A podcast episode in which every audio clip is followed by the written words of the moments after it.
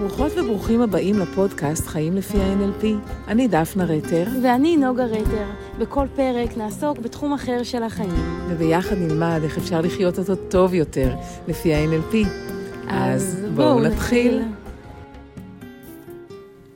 ברוכים הבאים לפרק השני בפודקאסט שלנו, לחיות לפי ה-NLP. אני, דפנה רטר, מארחת פה כל פעם אנשים יקרים, בעיקר בני המשפחה שלי, ושוב אני שמחה, נוגה, לעשות את הפרק הזה איתך. איזה כיף. אז כן, אז נוגה היא הבת שלי ושל אמיר, ואיך הרגשנו אחרי הפרק הראשון? אמ, קודם כל זה היה, זה, זה, לא, זה היה מלחיץ. אמ, אני פחדתי, יאהבו, לא יאהבו, מה יחשבו. האמת, אני אגיד מהמקום שלי, זה היה נורא מרגש לשמוע את כל התגובות, לקרוא את המשובים. ומה שעלה בעיקר מהשטח זה הרצון לדבר על NLP, על ילדים, על חינוך, על הקשר. כן, בתוך פחות מ-30 שעות, 24 אלף אנשים שהקשיבו לפודקאסט שלנו, וכששאלנו על מה אתם רוצים לשמוע, אז באמת ילדים, ילדים, ילדים. אז אנחנו רוצות להקדיש עכשיו כמה פרקים על נושא של ילדים. ב-NLP, ואת הפרק של היום אני רוצה שנקדיש לנושא של אקטיביות ופסיביות בקשר הזה בין הורים וילדים. נתחיל. כן, אני רק אז... אשאל לפני, אקטיביות ופסיביות זה סעיף מתוך פרופיל NLP שמונה 14 סעיפים. נכון מאוד. אז מה זה NLP? על NLP. מה זה NLP? איך את מסבירה לילד שמגיע אלייך לקליניקה? וואו. מה זה NLP? שאלה קצת או להורים שלו. ולהורים, ולעצמי, נכון. ולסביבה. אמ, אז NLP זו שיטה, אם לוקחים אותה לעולם הטיפולי, אז זו שיטה שבאה לעזור אה, ולעשות איזשהו שינוי. החל מהצבה של איזושהי מטרה שאליה Mm-hmm. רוצים להגיע, ובעזרת כלים וטכניקות שממש אפשר ללמוד אותם וליישם אותם, להגיע לעבר המטרה הזאת. אה, לילדים אני אומרת שאני אשחק איתם משחקים ב-NLP, הם יוכלו לבחור משהו שהם רוצים לעבוד עליו. אם הם רוצים שיהיו להם יותר חברים, אז האם הם צריכים אומץ או ביטחון, ואם הם רוצים להצליח לישון לבד בלילה, אז מה יעזור להם להגיע לשם? ואז בעזרת דברים מאוד יצירתיים, אנחנו מעבירים מסרים לתת מודע על מה שהילד רוצה להשיג. איך תסבירי מה זה NLP להורים? להורים. אז אני גם רוצה להגיד על ילדים, שהרבה פעמים אני אומרת להם שיש לי איזה שרביט קסמים כזה, ו-NLP הוא קסם, ואנחנו ביחד הולכים לעשות פה קסמים. וילדים מאוד אוהבים את זה. זה גם לשחק ב-NLP או לעשות קסמים של NLP. להורים אני מסבירה שמדובר בתהליך שמאפשר לתכנת את התת-מודע בצורה מהירה, יעילה, עמוקה, והכי חשוב, השינויים שעושים באמצעות NLP נשארים לזמן ארוך מאוד. מה שאני פחות עושה עם ילדים זה להגדיר בדיוק על מה, מהי המטרה שעליה נעבוד, מהסיבה הפשוטה. שלא כמו עם מבוגרים, שבהם כשמגדירים מטרה, נגיד מגיע מבוגר לטיפול והמטרה שלו למצוא זוגיות. אז אנחנו מתחילים לעבוד על זה המון זמן. ילד מגיע לטיפול, המטרה שלו להעיז לישון בחדר לבד ולא בחדר עם אחותו הגדולה. יופי של מטרה, אנחנו עושים איזשהו קסם, ולפגישה הבאה הוא כבר מגיע, ומאותו יום שנפגשנו, הוא כבר ישן בחדר שלו. אוקיי, אז מה אתה עוד רוצה? עכשיו אני גם רוצה, אה, אין לי חברים להביא לחדר שיש לי, אז בואו נעבוד על חברים. שתי פגישות עבדנו על חברים, והופ, אנחנו כבר לדבר הבא, וזה הקסם הזה עם ילדים. שהכל נורא מהיר. הם לא, למבוגרים יש איזה מין, אה, אני לא יודעת אם דעה או שזה ברמת התת מודע, ששינוי לוקח זמן, וצריך לעבוד עליו ולעכל אותו. ילד mm-hmm. פשוט עושה. נכון מאוד. כן. טוב, אז היום אנחנו נדבר על אה, סעיף בפרופיל NLP. אגב, פרופיל NLP אפשר לבנות לכל בן אדם איזשהו פרופיל, ובפרופיל הזה, אנחנו הולכים עכשיו לדבר על סעיף אחד מתוך הארבעה עשר, נדבר על אקטיביות ופסיביות. אז קודם כל, מה זה אקטיביות, מה זה פסיביות? את רוצה להגיד על זה אני מילה? חושבת שההגדרה היבשה של NLP היא מאוד עוזרת להבין את המונח. Mm-hmm. אז אקטיביות זה אה, מצב שבו אדם, בחוויית החיים שלו, הוא פועל על העולם, הוא יכול להשפיע, הוא יכול לשנות, הוא יעבוד, הוא ישיג, הוא, הוא פועל. הוא יכול לפעול, והפעולות האלה יכולות להשפיע. זה אדם אקטיבי. הוא עם אונים, הוא לא חסר אונים, הוא יודע שיש לו. המון משאבים והמון רעיונות והמון כוחות, ובאמצעות הכוחות הפנימיים האלה הוא משפיע על העולם ומשנה את העולם סביבו. שזה גם מה שהופך אותו מן הסתם להיות יותר פעיל ויותר יוזם ויותר עושה. זאת אומרת, כשאומרים אדם אקטיבי, זה, זה אדם שהוא אה, כל הזמן עושה. כשזה מסתדר עם ראיית העולם שלו. אל מול אדם פסיבי, שהוא חי בעולם, והעולם פועל עליו. אז אם כן. העולם פועל עליו, אז הוא, הוא קצת באמת חסר כן. אונים אולי מול זה. אה, הוא חי ואולי קצת... אה, דברים קורים לו. כן. אה, בחוויה הסובייקטיבית שלו, העולם פועל עליו. אגב, בן אדם יכול לראות נורא נורא אקטיבי לכאורה, אבל החוויה הסובייקטיבית הפנימית שלו זה... אין לו ברירה, זה נוצר ככה. זה ככה, מה כן. אני אעשה? הוא נקלע לסיטואציה הזאת. כן. כן. עכשיו, באקטיביות ופסיביות, בתקשורת בין אנשים, מה בעצם אנחנו רוצים? לאיזה מצב אנחנו רוצים להגיע? אני מניחה שלאיזון. לאיזון. עכשיו, איזון יכול להיות מצב שבו, נגיד, עכשיו אני אקטיבית, עכשיו אני מדברת. אוקיי, אני פסיבית, אני עכשיו מקשיבה. נכון, אבל קרה דבר מעניין, כי ברגע ששתקתי, מה קרה לך שהיית לפני זה פסיבית? נאלצתי להיכנס לתוך המקום הזה, כן, ולהיות אקטיבית. זאת אומרת שבשיחה שלנו, אם שתינו נהיה אקטיביות, נדבר ביחד, ניכנס אחת לתוך לא השנייה. לא ישמעו אותנו. בדיוק כמו שקרה הרגע. אם שתינו נהיה פסיביות, אין שיחה. עד שמישהו שובר את הקרח ונכנס למקום. בדיוק. הרבה פעמים יש איזה מין איזון כזה. ככל שאני יותר אקטיבית, אני דוחפת את האחר להיות פסיבי. ואם אני מחליטה שאני אהיה אקטיב, פסיבית, האחר נדחף להיות אקטיבי. איפה זה פוגש אותנו בעצם ביחסי הורים וילדים? שאלה מצוינת. שאלה מעולה.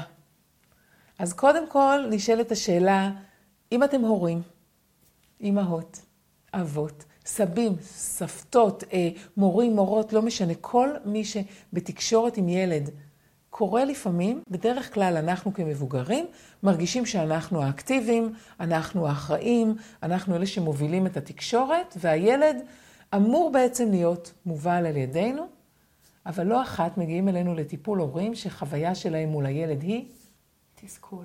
תסכול, חוסר אונים, אני לא יודע מה לעשות. הוא ילד נורא מאתגר. אה, מאתגר זאת מילה יפה. כן, עדינה. הוא מסובב אותי על האצבע הקטנה, כן. זה חוויה של פסיביות, של הורה. וזה קורה הרבה מאוד, וכשזה קורה, אז מה שאנחנו נרצה באמת, זה לשנות, ל- ל- לעשות משהו עם הנדנדה הזו של האקטיביות והפסיביות. כן, חשוב לי להגיד שאני חושבת שהשלב הראשון זה מודעות. זאת אומרת, להבין איפה אני נמצא בתוך המשחק הזה. האם אני אקטיבי, האם אני פסיבי, האם זה טוב. כשאנשים mm-hmm. חווים תסכול, או שהם חסרי אונים מול הילדים שלהם, אז מן הסתם משהו שם לא כן. לא עובד. אז המודעות זה השלב הראשון. נכון. Uh, ואנחנו נענה וניתן פה טיפים מה אפשר לעשות, וכמובן גם דוגמא, דוגמאות. כן, וגם להבין שזה לא שאני רק אקטיבית, והוא רק פסיבי. כי למשל, בנושא של צחצוח שיניים, מי אמור להיות, כן, מי אחראי ו- ומי אמור בסופו של דבר לעשות את התנועות האלה? אז זה מן הסתם הילד. מי אחראי ליצור קשרים חברתיים? הילד. זאת אומרת, יש, יש הרבה מאוד אה, אה, אלמנטים פה, אז את אה, נורא יפה דיברת קודם כל על מודעות, והשלב הראשון זה באמת לעשות איזשהו מיפוי ולראות מי אחראי על הכנת סנדוויצ'ים בבוקר, מי אחראי לסדר את החדר. מי אחראי ליצור קשרים עם חברים, מי אחראי להכנת שיעורי הבית, מי אחראי ל... רק ככה, תתחילו לבדוק. מי אחראי על כל דבר, מי פסיבי ומי אקטיבי. אולי, אולי נתייחס גם לקשיים שיש כשנמצאים בקיצון באקטיביות או בפסיביות. בואו ניקח לדוגמה שיעורי בית. אוקיי. אוקיי, אז יש לנו ילד, והוא בכיתה ד' או ה', ו... מי אחראי על הכנת שיעורי הבית שלו? עכשיו, אני, אני מניחה מתוך הניסיון ומתוך אה, הורים שאני פוגשת וילדים שאני עובדת איתם, שאם האימא אה, היא זאת שאחראית על שיעורי הבית. אהה, והיא אקטיבית והיא על אקטיבית. זה, מה קורה לילד? אין לו ברירה אלא. אלא להיות פסיבי. בדיוק כמו שאם אני אדבר עכשיו נונסטופ ולא אסתום את הפה אפילו לרגע, את נאלצת להיות פסיבית. והנה עכשיו את נותנת לי את השרביט, אז אני אמשיך ואני אגיד שברגע שהאימא היא מאוד אקטיבית, והבן שלה הוא פסיבי, אז נוצר מצב שבו היא יכולה להיות מתוסכלת, כל הזמן להזכיר לו, בגלל שהוא פסיבי, אז הוא גם לא לוקח על זה אחריות, זאת אומרת, זה... זה... היא מענישה, היא מאיימת, היא קובעת תנאים, היא אומרת לו מתי, היא אקטיבית מאוד, וככל שהיא תהיה יותר אקטיבית באופן פרדוקסלי, מה קורה לו? יותר ויותר פסיבי. הוא יותר ויותר ויותר פסיבי בעניין הזה, וזאת האחריות שלך. בדיוק. יש גם הרבה מורים שמגייסים את ההורים לצורך העניין הזה. אה, עושים קבוצת וואטסאפ של ההורים ומודיעים, הורים יקרים, אנחנו רוצים שתדעו שבעוד שבועיים מסתיימת העבודה בהיסטוריה, בבקשה תעזרו לילדים להגיע עם זה אה, מוכנים בזמן, ובעצם גם המורה מגייס את ההורה להיות אקטיבי בעניין הזה. ככל שאנחנו יותר אקטיביים כהורים, הילד יותר פסיבי, הוא פשוט לא לוקח על זה אחריות, שומט את זה לגמרי מעצמו, ואנחנו בעצם אה, פוגעים בקשר איתו. באחד הטיפולים שאני עשיתי, אה, אחת האימהות שדיברתי איתה, אני רק אגיד בסוגריים, אני גידלתי את כל חמשת הילדים שלנו בחינוך ביתי. אה, ולא היה לי את מאבקי הכוח האלה על שיעורי בית, אבל המטופלים שלי, מן הסתם גם המטופלים נכון. הצעירים שלך, הם בתוך המערכת והם נתקלים בקושי הזה. אני כן עוד אגיד שעלתה גם דרישה מהקהל שנעשה פרק על חינוך ביתי. אז זה כמובן גם כן משהו שנרחיב נכון. עליו, כי הוא מאוד מעניין. אוקיי, באחד הפרקים נדבר גם על זה. אז אותה אימא, שנתתי אותה כדוגמה, סיפרה שהקשר שלה עם הבן שלה פשוט אה, נורא רע, בגלל המאבק כוח הזה סביב שיעורי הבית. ובתוך ההנחיית הורים שאני עשיתי לה, כשאנחנו מטפלים בילד, אנחנו גם מנחים את ההורים שלו, אמרתי לה, מה יקרה אם את תרפי מזה? אם את תשחררי, שזה במילים אחרות, תהיי פסיבית. תהיי פסיבית. ועכשיו, לא סתם יום אחד להפסיק להזכיר לילד, אלא באמת לדבר על זה. ולהגיד לילד, ובמקרה הזה, ההנחיה הייתה לדבר עם הילד ולדבר עם המורה. ולהגיד לשניהם, תקשיבו, הקשר שלי עם הבן שלי הוא יותר חשוב לי משיעורי הבית. זה נורא חשוב לי, שיהיה בינינו קשר אוהב, מפרגן, נעים. וסביב שיעורי הבית הקשר בינינו הוא תוקפני, הוא מאיים, הוא אה, אה, קונפליקטואלי כל הזמן. אני יוצאת מהמשחק הזה. הקשר עם הבן שלי יותר חשוב לי. והאימא אמרה את זה גם לבן, מהיום אתה אחראי על זה. הכנת שיעורי הבית היא באחריותך בלבד. כמובן, אם אתה מבקש ממני עזרה, כי אתה צריך עכשיו לעבודת שורשים תמונה של סבא, ואם אתה רוצה שאני אעזור לך להקליד משהו, או שאני אתקן שגיאות כתיב, בוודאי אתה מוזמן לפנות אליי, אתה מוזמן לפנות אליי, ולבקש ממני עזרה. במקביל היא גם דיברה עם המורה, ואמרה לה, אני יוצאת מהמשחק. ואגב, אם הילד לא מכין שיעורי בית, אל תפני אליי, תפני אליו. זה ביניכם, זה לא ביני לבין הילד, זה בינך לבין הילד. את זו שנותנת לו את שיעורי הבית, גייסי אותו. והאימא סיפרה לי שזה נתן לה חופש גדול, זה שיפר פלאים את היחסים שלה עם הבן, והיא שחררה את זה.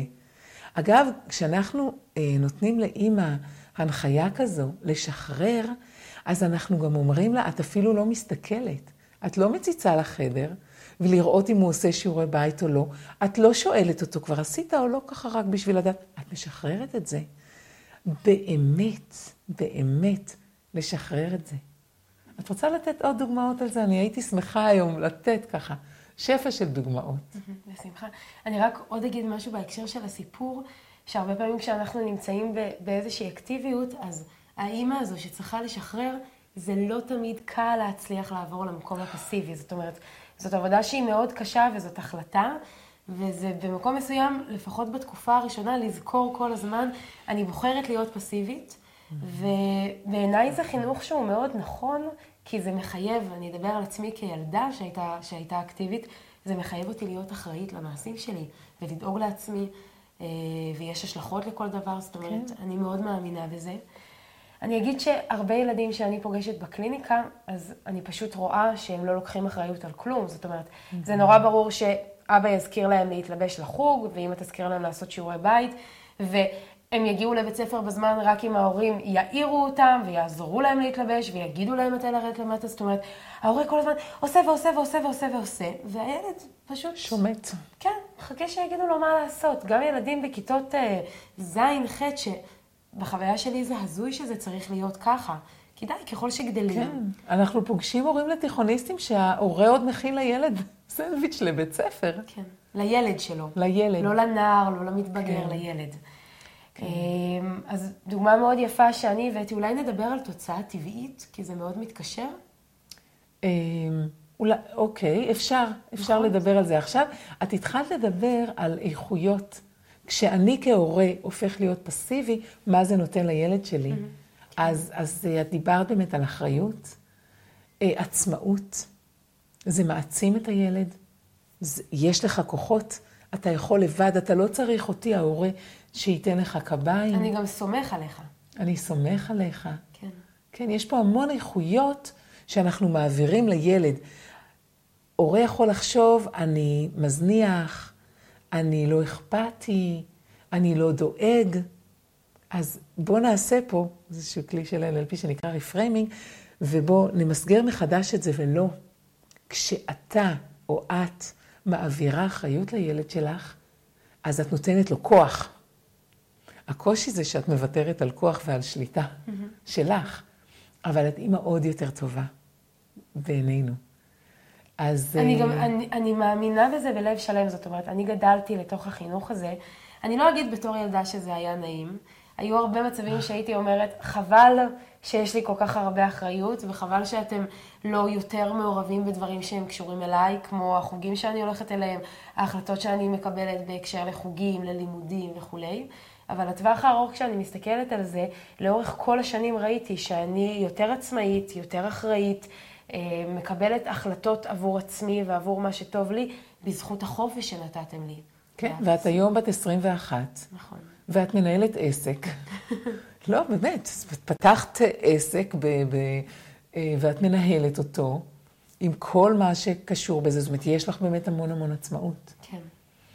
אז מה קורה למשל אם ילד אה, לא קם בבוקר בזמן שלנו? אנחנו לא מדברים על אה, ילד בגן, אוקיי? אבל ילד שמתבגר כבר, והוא לא קם בבוקר.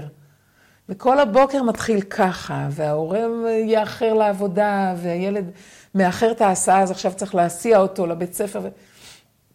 מה את אומרת על כזה דבר להורה? מה עושים במצב כזה? מה את ממליצה להורים? שוב, אם אני חוזרת למודעות, אז העניין של לשקף את זה שזה המצב, שהורה נמצא במקום נורא פסיבי. נורא אקטיבי? נורא אקטיבי, והנער, הוא לא שם שעון מעורר, והוא גם, אין לו לחץ להתארגן בזמן, הוא יפסיד את ההסעה, אז או שהוא לא ילך לבית ספר. עוד חמש דקות, אמא, אין לי כוח. כן. אין לי היום מה ללבוש, אני לא יכולה, לא, לא, לא. נה, נה, נה. מתחילים כל ה... כן, או, שהוא פשוט, ההור- ההורה ימשיך אה, כל הזמן להיות אקטיבי מולו. אה, אז הדבר הראשון שאני עושה זה לשקף, ואחר כך אני מדברת באמת על ההשלכות של זה. זאת אומרת, כחלק ממצב שבו ילד נכנס למקום אקטיבי ולוקח אחריות, אז יש לזה השלכות אם הוא לא. אה, תוצאה טבעית זה שיטה שאני חונכתי עליה, שאני נכון. אגיד, לא תמיד אהבתי אותה, הרבה פעמים זה הכעיס אותי וזה תסכל אותי, והיום בתור אה, נערה, בת, אה, נערה, בחורה בת אישה 20, צעירה. אישה צעירה, בת 21, אני אומרת, ברור לי שאני ארצה לחנך ככה, וברור לי בלב שלם שאני אמליץ על שיטת חינוך של תוצאה טבעית. שמה שהשיטה הזו אומרת, כן. אז, אז קוד- זהו, קודם כל זה משהו שאנחנו למדנו באדלר. אה, בשיטת אדלר, אנחנו הלכנו, אמיר ואני, בשלב מסוים, הרגשנו שאנחנו צריכים עוד כלים, ו- ולמדנו את שיטת אדלר, והבאנו מזה הרבה דברים הביתה. שילבנו את זה הרבה פעמים גם עם ה-NLP, שעליו עוד נדבר, זאת אומרת, האקטיביות והפסיביות היא מאוד מה-NLP. אז מה זה תוצאה טבעית? אז אני אגיד מהמקום שלי ותרחיבי. אה, אני מאוד אוהבת את הדוגמה שהייתה רלוונטית אה, בחיים שלי. אני, אנחנו גדלתי במושב, אז אם לא הייתי לוקחת סוודר, גם ביום חורפי, ואנחנו גרים אה, בגליל בצפון, אה, אז במקום שאת תביאי לי סוודר ותגידי לי בואי תקחי את הסוודר, או תרוצי אחריי לגן משחקים עם מעיל, אז אני אלך, ויכול להיות שיהיה לי קר, ויכול להיות שאני אצטנן, אולי אני אפילו אהיה חולה אחר כך, אבל לטווח ארוך אני צריכה ללמוד שאם אני לא לוקחת סוודר, אז לי יהיה קר. כן, לא לי. בדיוק. אה, שבאמת יש בזה משהו שהוא מחנך לעצמאות ולאחריות. אבל זה רלוונטי לכל תחום. מה קורה עם אותו נער. או ילד שאיחר את ההסעה, כי הוא לא קם בזמן? כן. אז השאלה היא מהי התוצאה הטבעית שההורים מחליטים שהיא מתאימה לזה. אני כן אגיד שאם בגלל זה הוא לא הולך אה, לבית ספר באותו יום, אני לא יודעת אם זו תוצאה טבעית טובה, כי יש אנשים, יש נערים שבשבילם זה פרס, אה, יום אחד של חופש. כן. אז אולי לנסוע בטרמפים, ואולי אה, לבוא לעבודה באותו יום עם ההורה, השאלה היא גם, זאת אומרת, צריך לראות מה עושים, אבל זה גם משהו שצריך לדבר עליו. אני אוהבת, בעצם תוצאה טבעית זה לא עונש. זאת אומרת, אה, לא קמת בזמן לבית ספר, אני לוקחת לך את הטלפון לשלושה ימים. אין מסכים. אין מסכים, כן, כל מיני אה, אה, עונשים כאלה שהורים הרבה פעמים נותנים. אז באמת, אה, ההמלצה שלנו להורים היא לעולם לא לתת עונש, אלא לחפש מהי התוצאה הטבעית שקורית מזה, ולפעמים התוצאה הטבעית, אה, צריך לייצר אותה. זאת אומרת, אני כהורה צריך להגיע בזמן לעבודה. אני לא יכולה להסיע אותך היום ל- ללימודים בגלל שאת הפסדת את, ה- אה, את ההסעה, ואת תצטרכי למצוא דרך להגיע, בית ספר. ויכול להיות שבגלל זה את לא תלכי היום לבית ספר ותקבלי טלפון זועף מהמורה שלך על זה, ויכול להיות שאת תצטרכי להרים טלפון לחברה ולנסוע עם, אה, עם אימא שלה כי היא מקפיצה אותה לבית ספר, ויכול להיות שאת תצטרכי לקחת תחבורה ציבורית. לא יודעת מה, אבל זאת התוצאה של מה שקורה כשמפסידים אוטובוס. עכשיו, זה יקרה לך גם כשתהיי בצבא אם תפסידי אוטובוס, וזה יקרה לך גם כשתהיי מבוגרת ותפסידי ותרצי להגיע בזמן לטיסה או כל דבר שהוא. צריכה לקחת אחריות על הזמן שלך. כמובן שאנחנו נעזור לילד לבנות את זה, זה לא שנזרוק אותו לתוך הדברים האלה מלבד. אה, אקטיביות ופסיביות זה משהו שאנחנו השתמשנו בו המון המון בבית שלנו, בחלוקת התפקידים בבית. זאת אומרת, מי היה אחראי בבית לעשות הכל? רוצה להגיד שכולנו, היו שלבים, היו שלבים שזה הרגיש שזה לא מאוזן ושאת עושה. המון, אבל אה, באיזשהו שלב הייתה חלוקה מאוד ברורה. אני יכולה להגיד לכם שאצלנו הייתה תורנות, אנחנו חמישה אחים, כל פעם מישהו מפנה את המדיח. עכשיו, זה נורא נוח להגיד, אין לי כוח עכשיו, מחר בבוקר, אחרי החוג. באיזשהו שלב אה, הוא, הוא נגזר, אה, נגזר עלינו, הגיעה הגזרה של איזושהי תוצאה טבעית. שמה שהיה זה שמי שלא מפנה את הכלים מהמדיח, אז מתחילים אה, להיערם הכלים המלוכלכים שצריכים להיכנס למדיח. ואם התמהמהתי עם ההוצאה של הכלים שלוש שעות או חמש שעות, אז ממשיכים להיערם כלים. וברגע שאני אפנה את המדיח, אני צריכה למלא אותו בכל הכלים שיש שם. תוצאה טבעית היא שאני אעבוד יותר קשה. אז בסוף מה שנוצר זה שברגע שאבא היה אומר, המדיח אה, סיים, תור מי לפנות אותו, כולם רוצים לרוץ ולהוציא את הכלים מהמדיח, רק כדי לא להתעסק עם הכלים המלוכלכים. אה, כן, שזאת כן. גם תוצאה טבעית. אז, אה, והיינו צריכים לייצר את זה, בגלל שמה בעצם התוצאה הטבעית של אה, לא לפנות מדיח? זה לא שיש פה באמת תוצאה טבעית. לא לקחת סוודר, אז יש פה תוצאה טבעית, יהיה לך קר. כן? אה, אז, אה, אז, אז צריך להחליט, קודם כל, לעשות הכל בהדרגה. לא ביום אחד להעביר לילד גם את האחריות על הקימה שלו, וגם את האחריות על שיעורי הבית, וגם פתאום לתת לו מטלות, את מטלות הבית ו- ועוד הרבה מאוד דברים, אלא באמת אה, לעשות את זה לאט-לאט, לבנות את זה. בהדרגה, כן. כן, בהדרגה, ואני זוכרת שבאמת מטלות הבית היו כל כך מחולקות בין כולנו, שכשאני הייתי אומרת לאחד הילדים, בוא תעזור לי, אז מה הרבה פעמים הייתם עונים לי? אני לא צריכה לעזור לך, זה הבית של כולנו. כן, זה לא שאני עוזרת לך, בואי נעשה ביחד. אני זוכרת שאתם תיקנתם אותי. אנחנו הרבה פעמים אומרים על ה-NLP, ה-L זה לינגוויסטיק, זה לשוני, ואתם הרבה הייתם מתקנים אותי בדברים, אומרים, מה זה, הבית שלך? למה אני צריך לעזור לך? אולי את תעזרי לי? זוכרת, הייתם עושים לי על זה. טעים, אז זה היה נורא נחמד, כן. לראות איך, איך באמת, זה לא שבגלל שאני האימא, אני אחראית פה אה, על הכל. יש אה, איזושהי דוגמה שאני רוצה לת... לתת על ילדה שעבדתי איתה, היא הייתה בת אה, כמעט עשר, אה, וההורים שלה היו נכנסים איתה למאבקי כוח ולקונפליקטים. כל ערב, עד לרמה שהם היו מרימים את הכל, אה, ולפעמים אפילו מרגישים שהם עוד שנייה מאבדים את זה ואולי גם מרימים ידיים. הם היו פשוט מתוסכלים וחסרי אונים. סביב מה? סביב מקלחת. היא לא הייתה רוצה לבוא לאכול, היא לא הייתה מקשיבה להם, היא הייתה במסכים, היא לא הייתה אוכלת בזמן, אז היא לא הייתה מתקלחת בזמן. הכל היה נסחב ונסחב, הם כבר היו מגיעים לשעות מאוחרות, גם הם עייפים, מחר עוד יום. היא גם כמובן לא הייתה קמה בבוקר מוקדם, בגלל שהיא הייתה הולכת לישון מאוחר, והאווירה בבית הייתה נוראית סביב זה. ואז אמרתי להם, לקחתי, זאת אומרת, הם הגיעו לאיזושהי פגישה שניהם בקליניקה, ושאלתי אותם, מה יקרה אם היא לא תתקלח? לא, היא תהיה מסריחה, וזה לא לעניין, ופטריות ברגליים וזה. אמרתי להם, אוקיי, מי יהיה מסריח? למי זה לא יהיה נעים? מי יתבאס לקום בבוקר בידיעה שאתמול הוא לא לקח, הוא לא תכנן את הזמן שלו והוא לא יתקלח? למי? זה יפריע לכם ברמה האישית, הגופנית, או שזה יפריע לה? ובהתחלה ניהלנו על זה איזשהו שיח שהם הגיעו אליו מאוד... אה, קודם כל הם היו בשוק בכלל מהשאלה, זאת אומרת, זה בכלל לא עבר להם רעיונית שאם היא לא מספיקה להתארגן, אז אין זמן להתקלח. זה ברור שהם יעשו שמיניות באוויר כדי לשכנע אותה, כדי שהיא תתקלח, הם יצאו מגדרם, אבל היא תתקלח. ומה שהחלטנו בסוף השיחה הזאת, זה שאם עד השעה שמונה היא לא נכנסת להתקלח, אז אין לה זמן להתקלח באותו יום. אסור לה. כן. אפילו, אפשר אפילו להפוך את הגלגל, לא? אני אוהבת לא את הפרד... את זה... לא יכולה להיכנס למקלחת. היום את כבר לא תתקלחי. השעה שמונה הגיעה, אין מה לעשות. עכשיו את הולכת uh, לארוחת ערב, מצחצחת שיניים ונכנסת למיטה. Uh, בכמה ימים אחר כך הם התקשרו אליי, שהיא התחילה נורא לבכות, שהיא רוצה להתקלח, וזה לא הוגן, ואיזה הורים הם, והיא ממש מצטערת, ואמרתי להם, היא לא הולכת להתקלח היום. היא לוקחת אחריות על זה שהיא, אה, שהיא לא עזבה את הטלפון בזמן ולא היה לה זמן להתקלח. והם אמרו לי, כן, אבל היא נורא רוצה, וסוף סוף היא רוצה. אמרתי להם, די, אנחנו שמנו פה גבול, קיבלנו החלטה בקליניקה, זה ככה. והיא לא התקלחה באותו יום. ולמחרת הם התקשרו אליי בשעה שבע בערב, והם אמרו לי, את לא מאמינה, אנחנו לא הזכרנו, אנחנו לא ביקשנו. היא נכנסה להתקלח, לא היו על זה ויכוחים. זה היה כל כך נעים. היא באה לאכול. זה, זה פשוט היה להוריד את זה מעצמנו. כן. ההבנה שזה לא שלנו, זה שלה. זה אחד הסיפורים שאני ככה הולכת איתם. את זוכרת מה עשיתי איתכם עם אה, צחצוח שיניים? אני, אני זוכרת, מהגן זה חרוט לי. מה שהיה שם. מה קורה אם לא מצחצחים שיניים? מי שלא מצחצח שיניים, ביום שאחרי, במשך 24 שעות, הוא לא יכול לאכול ממתקים, הוא לא יכול לאכול את ממתק 4, שזה אולי משהו שגם כן נדבר עליו, הוא לא יכול לשתות תה עם סוכר.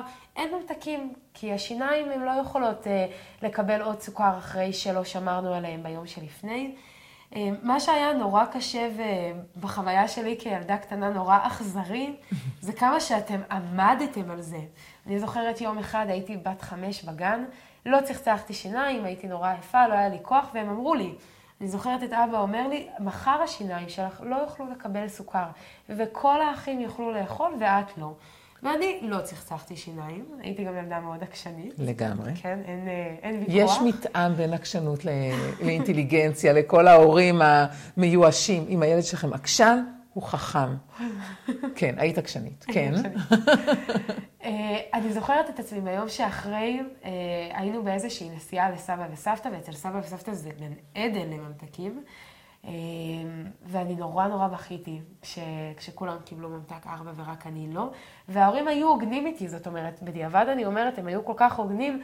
אבא אמר לי, אני שומר לך את הממתק הזה ואת תוכלי לאכול אותו מחר, אבל החוויה הזו שכולם אוכלים ואני לא, והידיעה שזה בגללי, שזה בגלל שלא צחצחתי אתמול שיניים, זה היה משהו שהיה לי נורא קשה להכיל.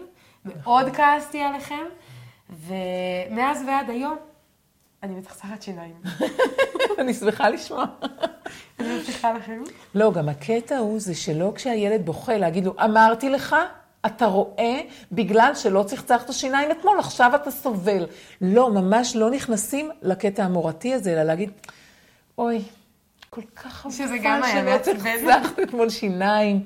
אבל את יודעת שאם תצחצחי הלילה, מחר תוכלי לאכול. המון ממתקים. את רוצה שאני אשמור לך את זה, את מה שעכשיו כל כך מתחשק לך, כי היום השיניים שלך כבר לא יכולות לאכול את הסוכר. ואין, זה עובד מדהים. זה פשוט עובד מדהים. בואי נדבר רק רגע על לסדר את החדר. קודם כל, השאלה היא אה, של מי האחריות לסדר את החדר או את המיטה. יש המון המון הורים שאומרים לי, אין דבר כזה שהוא לא יסדר את השמיכה בבוקר. ואני שואלת... אה, וגם כל הצעצועים מפוזרים, והכביסה, הוא לא... על הרצפה. הכל על הרצפה, כל הבגדים, ביחד. הנקי, המבולגן, על הרצפה. המקופל. כן, כל הארון שלו על הרצפה. אז של מי האחריות? וזאת שאלה, זאת באמת שאלה. לי לא הייתה פה שאלה. אני יכולה להגיד שאני כאימא, הייתי צריכה לבחור את המאבקים שלי. את המלחמות. את המלחמות שלי, ותבחרו בתבונה. מה באמת חשוב לכם? ואם מה שחשוב לכם, למשל, ב- בתקופה זו של החיים, זה שהילד יהיה אחראי על משהו מסוים, לא יודעת מה, לא להתחצף, בסדר? ילד עם ADHD שמקלל, או שמרביץ, או שעושה דברים מאוד קשים, ואתם רוצים להתמקד בזה, תשחררו את החדר, תשחררו את המקלחת, תשחררו דברים אחרים ותתמקדו רק בזה. אי אפשר גם לבוא לילד בכל החזיתות. שזאת חוויה שיש לילדים. זאת אומרת, ילדים יכולים להגיע לקליניקה ולהגיד, גם הביטחון העצמי והערך שלהם נורא יורד, והם הם, בחוויה שלהם רק מבקרים אותם, הם רק לא בסדר. זה גם זה וגם זה וגם זה וגם זה, ומאיפה בכלל מתחילים? אז ברגע שזה יותר ממוקד, כן. זה יותר קל להשיג את זה. כן. אז אצלנו החוק היה שהאזור, הסלון הציבורי... האזור המשותף. האזור המשותף, כל מה שהוא משותף, כולנו אחראים לשמור עליו מסודר, כי זה מפריע לנו, לכולנו, לכל בני הבית. החדר שלך הוא הממלכה שלך, ואתה מחליט. ואם אתה רוצה במשך שנה שלמה, מפסח, שנה שעברה ועד פסח השנה, לא להעביר סמרטוט בחדר שלך. או שלא יראו את הרצפה. כן, ושאי אפשר יהיה לראות את הרצפה ושאתה לא תדע איזה בגד נקי ואיזה מלוכלך. שלך. זה החדר שלך.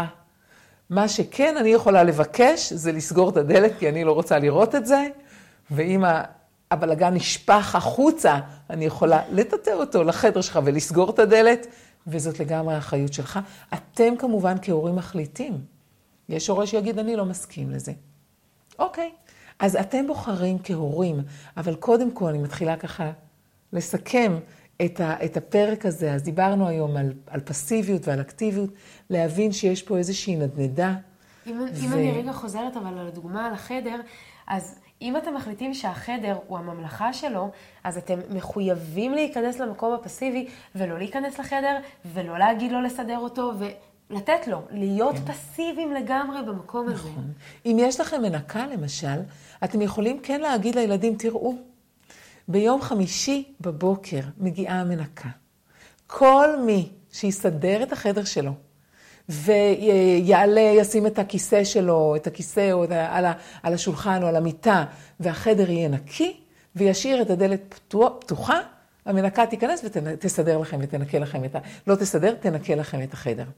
למשל, אוקיי? לא עשית את זה, אז היא לא, לא השבוע, אולי בשבוע הבא.